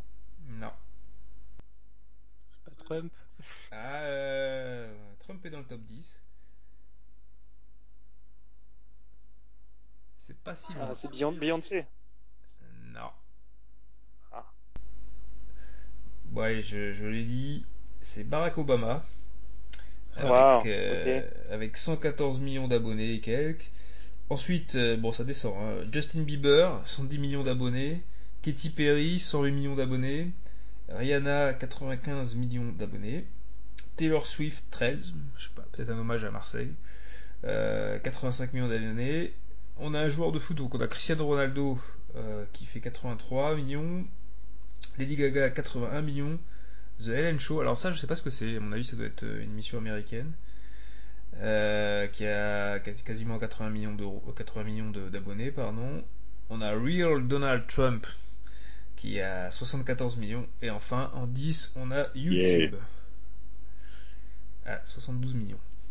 Donc euh, voilà, ça, fait beaucoup de monde. Hein, euh, donc quand il y a 74 millions d'abonnés euh, de, Trump qui reçoivent des trucs un peu bizarres, ça fait relativiser quand même. La fake news peut avoir un grand impact. Alors, c'est un peu, un peu foutraque, mais je vais vous raconter mon expérience de Twitter. En fait, je m'étais inscrit il y a 11 ans euh, donc à l'époque, euh, en 2009, c'était assez novateur. Euh, on était sur 140 signes, maintenant on est passé à 280 signes. J'avais pas vraiment accroché au truc et du coup je m'étais assez vite désintéressé parce que à l'époque on se limitait simplement à mettre des titres d'articles et à, avoir quelques commentaires, mais c'était pas ça, n'a pas aujourd'hui voilà le dynamisme ça n'avait pas le dynamisme d'aujourd'hui. Quoi. Par contre, j'ai repris en fait euh, en 2019. Alors je sais plus pourquoi j'ai repris honnêtement. Je crois que j'ai repris pour, euh, pour le podcast, mais je suis même plus sûr. En tout cas, quand j'ai repris, il y avait un clash assez violent euh, sur un pédophile français, hein, Gabriel Matzneff. Donc bon, c'était j'ai découvert un peu Twitter, puis j'ai découvert cette affaire. Je vais pas refaire l'affaire Matzneff, mais euh, disons qu'il y avait une, euh, il y avait euh, une défense de, cet écrivain pédophile de la part des élites littéraires françaises qui était, qui était assez édifiante où bon, on, se défendait étrangement, enfin on le défendait étrangement en lui, disant que oui il avait une sexualité un peu différente etc. Mais enfin bon, on passait complètement sous silence les victimes adolescentes voire même préadolescente, donc je trouvais ça assez révoltant. Et du coup, euh, bah, il y a eu pas mal de clashs, euh, dont les miens. Et c'est comme ça que je me suis remis un peu. Euh, j'ai regagné quelques abonnés comme ça, j'ai pu discuter un peu comme ça, j'ai été retweeté, donc j'ai découvert les retweets, etc. Donc je redécouvre un peu la vie. Le problème, c'est que on s'aperçoit vite que 280 signes, bah, c'est pas suffisant pour faire vraiment un débat, à part si, si, on coupe ces messages, mais c'est quand même un peu compliqué. Et puis on s'aperçoit vite aussi qu'il y a un effet de meute. Euh, quand quelqu'un, alors bon, à juste titre, hein, puisque quand même euh, un pédocriminel, euh, bon, ça, donne pas forcément, enfin, ça donne envie de, lui taper dessus, enfin, j'imagine, quand on est d'esprit. Et donc il y avait toute une meute qui, lui tapait dessus. Alors il n'était pas vraiment sur Twitter, donc on tapait plutôt sur ses soutiens littéraires, Germain Printemps, comme on dit, puisqu'ils étaient souvent des, critiques littéraires de Saint-Germain à Paris. Donc il y avait un effet de meute, un effet, euh, comme ça, de foule, qui était assez violent, euh, voilà, qui m'a fait un peu relativiser le truc quand même euh, à la fin. ça m'a fait relativiser, mais ça m'a fait aussi découvrir pas mal de, clash. Alors j'ai pris quelques, extraits de clash connus hein, pour vous mettre un peu l'eau à la bouche. Alors j'essaie de prendre des trucs un peu un peu sympa, euh, mais bon, c'est un peu virulent. Alors le, premier clash que j'ai vu, c'était euh, une affaire entre un journaliste et un ancien dirigeant euh, d'une boîte de jeux vidéo. je vais vous lire, je, vais vous lire juste les deux trois dernières passes d'armes parce que sinon on va pas tout faire, tout leur historique. Donc il y a le journaliste, enfin l'ancien journaliste de vidéo il interpelle le dirigeant. Hugues, voulez-vous vraiment que l'on parle du business pendant vos années chez un grand fabricant de jeux vidéo? Et comme vous êtes tellement compétent que cette grande compagnie euh, vous a mis sur la touche pour ne pas rester la catastrophe sur la prochaine génération. Donc à l'autre ancien dirigeant qui répond Encore une fois, vous ne parlez de ce que vous ne connaissez pas, mais je vais vous donner un petit indice. Pendant mes années chez cette grande compagnie, j'ai systématiquement dépassé mes objectifs de chiffres et marges fixées. Mais comme vous voulez parler sans savoir de... Comme toujours, vous parlez sans savoir de quoi vous parlez. En fait, vous êtes simplement consternant, ignorant. Vous ne représentez rien d'autre que la gabergie d'une époque révolue. Vous ne réalisez rien, vous ne créez rien. Vous n'êtes qu'un nom que vous déshonorez chaque jour un peu plus. Donc voilà, ça c'est du, beau clash euh, un peu haut de gamme, hein, où, euh, là, été retweeté pas mal de fois. Mais il y en a d'autres que je vous dirai tout à l'heure qui sont un peu plus un peu plus bas de la ceinture, mais assez marrant aussi. Mais voilà, c'est ce genre de clash qu'on peut, qu'on peut trouver régulièrement sur Twitter. Euh, de manière un peu foutraque, il y a eu pas mal de choses qui ont évolué, donc des traditions euh, sur Twitter. Euh, il y a le jeudi confession, donc c'est une tradition qui consiste à poster un message de, quelque chose plus ou moins inavouable. Alors j'en ai un que j'ai pris par exemple qui m'avait fait marrer. donc ça commence toujours par Il est tard, confessez-vous. donc on répond, Anna répond J'ai déjà trouvé une sextape de mes parents. Alors j'avais entre genre 7 et 8 ans, j'avais pris, le téléphone de ma pour jouer. J'en ai eu marre de jouer, donc je suis allé dans la galerie, et c'est pas que je tombe sur une vidéo euh, vraiment euh, trois petits points. Donc voilà, bon, il y a des petites choses sympas sur les confessions. Il y a aussi euh, le Follow Friday, donc le vendredi, une tradition de, suivre des nouveaux comptes.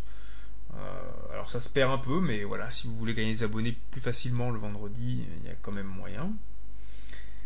Euh, ça a été avantageusement remplacé par euh, le vendredi saint maintenant, donc saint S-E-I-N-S, donc qui est assez sympathique pour se un seul œil, hein, il y a des, beaux décolletés.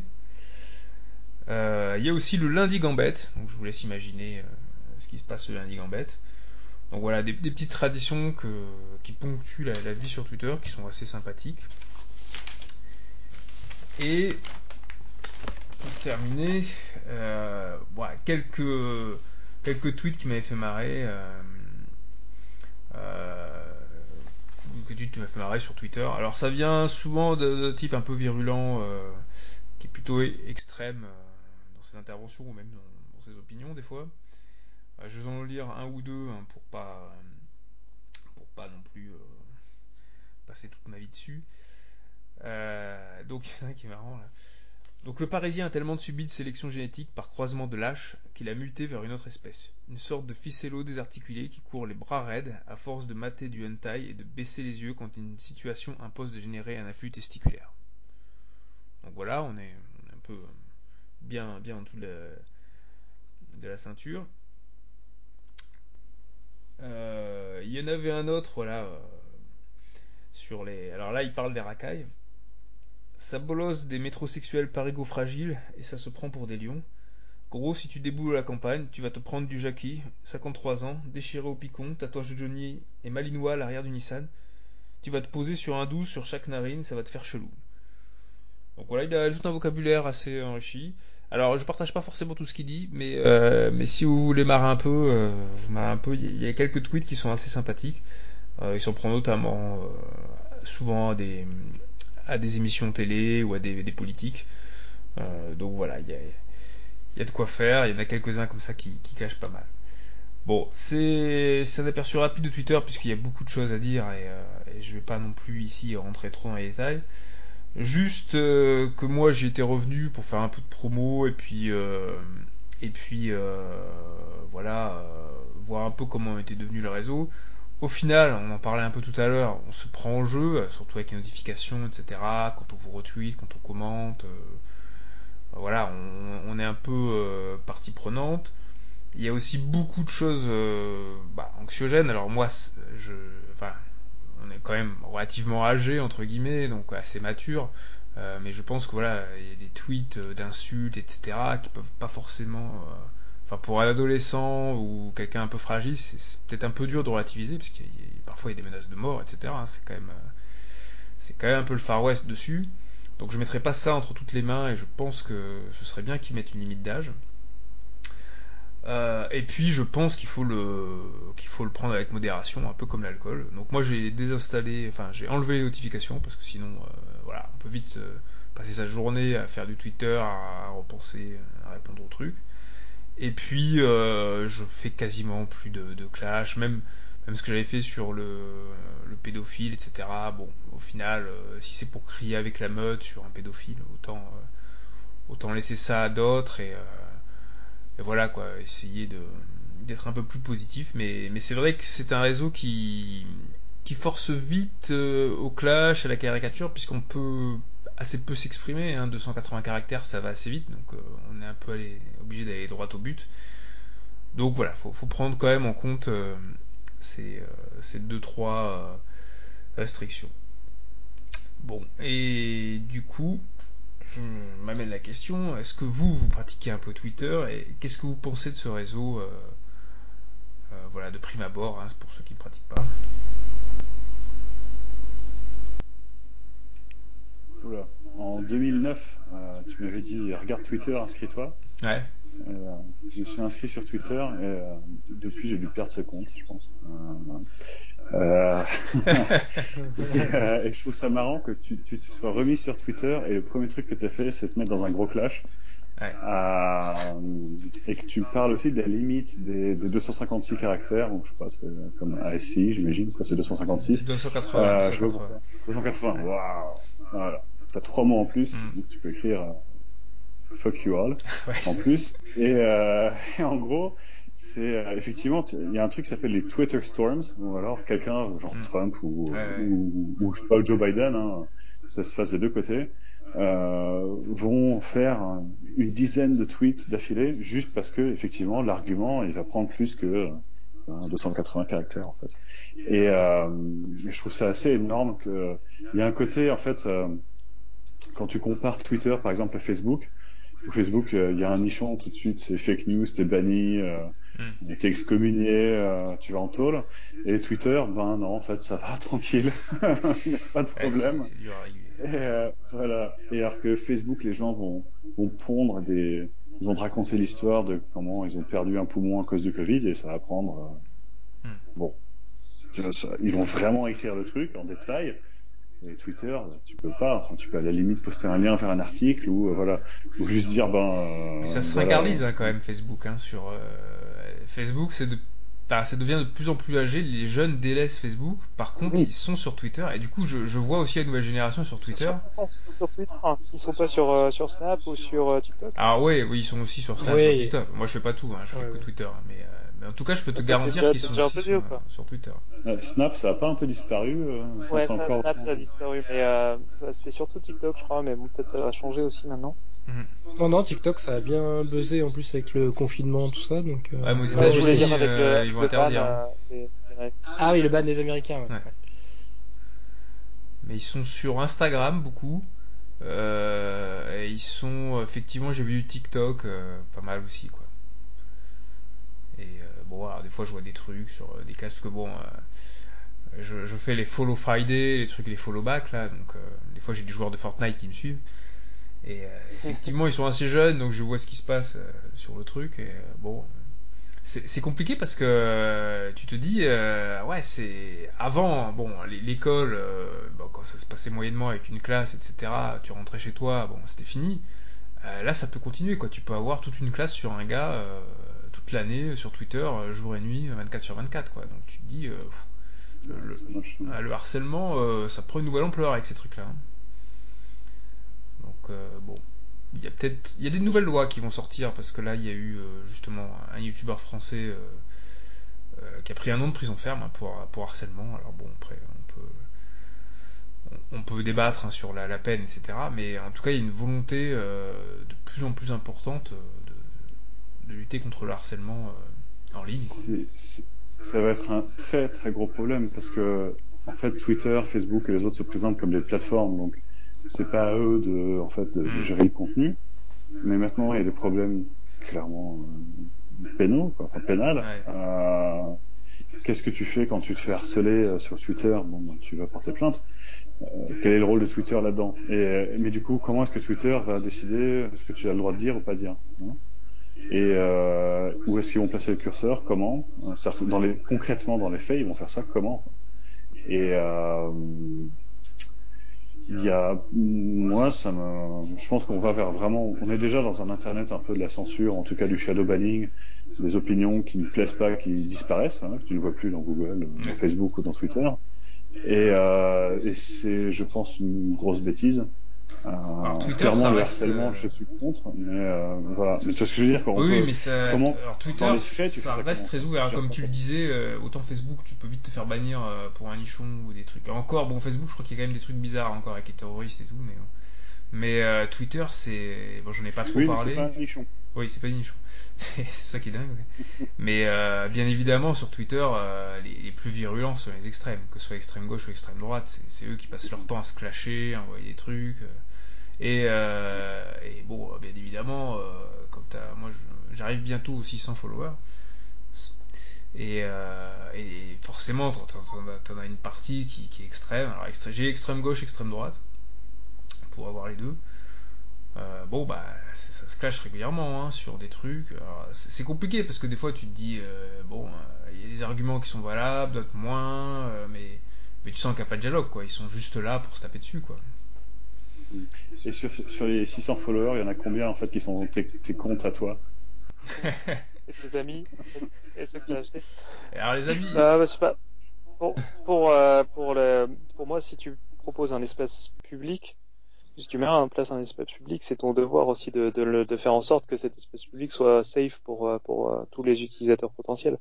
Donc, et surtout, si tu gagnes des milliards de dollars hein, grâce à la pub que tu, que tu crées Mhm. là-dessus. Ils ont Mhm. aucune excuse à, à ne rien faire pour euh, éviter euh, ces problèmes-là. Après, évidemment, il n'y a aucune euh, solution qui sera parfaite et il y a des dérives d'un côté comme de l'autre. Et d'ailleurs, je vous encourage à pour revenir à mon sujet sur les podcasts, à écouter le podcast de Sam Harris avec le avec Jack Dorsey, qui est le fondateur de, de Twitter, euh, qui Mhm. discute de ces sujets-là. Euh, mais en gros général, moi, moi, comme toi, Florian, j'ai un compte, euh, je sais plus de quelle année, euh, avant 2010, euh, et j'ai pas touché depuis. En gros, j'essaye, je, je, malgré ce que tu me dis, Greg, j'ai du mal à voir l'intérêt en fait pour moi au quotidien d'aller d'aller sur Twitter. J'ai déjà enlevé en fait toutes les toutes les notifications. Je regarde plus les journaux, je regarde plus les news. Les seules news que je vois, c'est les news euh, business euh, pour le boulot. Et tout Mhm. le reste, en fait, j'ai pas le- j'ai pas le temps pour ça. Surtout que la plupart de, de ces new- nouvelles-là, c'est c'est en général assez négatif Ouais. comme ce qu'on vient de discuter sur la sur la, la, la, la respiration, on a une vie qui est souvent euh, déjà assez assez assez toxique et assez euh, sans pause pour euh, ne pas avoir à se surimposer une, une autre contrainte de toujours euh, checker quelque chose qui est, qui est négatif. Mm. Par exemple, dans les clashs, même si tu participes pas, c'est quelque chose qui est agressif et qui te qui te touche d'une façon ou d'une autre, je pense. Ouais. Mais l'exemple, l'exemple parfait, c'est que là, on, on a une discussion entre amis qui se passe quand même à 10 heures du soir. Euh, on n'a on n'a pas le temps de faire ça à 8 heures. Ouais. Ouais. Euh, et euh, ouais. Il y, aurait a- beaucoup à dire, malheureusement, euh, je- on, on me rappelle vraiment à l'ordre là, donc euh, je, vais, je vais devoir vraiment euh, aller me coucher et puis euh, Ouais, écoute. faire, faire quelques obligations, Non, changement de couche et compagnie. Sinon, moi, je m'en sers pour les pour les news surtout. Enfin, je regarde aussi des des actus, enfin de, de trucs euh, de je sais pas euh, de Cisco, NASA, enfin un peu de tout, tout ce qui me branche euh, ou des jeux vidéo.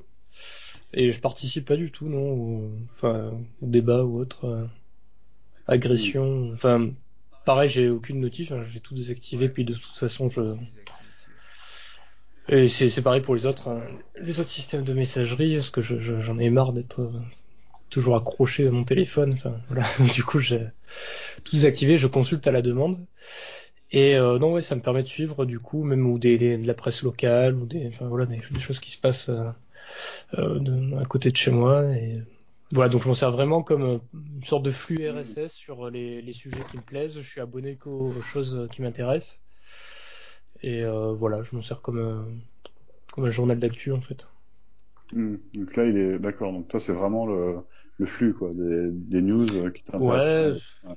Ouais, voilà. Si c'est de l'actu dans la région, je prends un exemple Le- très con, le mais vendredi saint matin, la Provence, euh, euh, après des trucs sur euh, les, réseaux, télécommunications, des trucs sur l'informatique, sur euh, euh, voilà, ouais, un peu tout ce qui m'intéresse.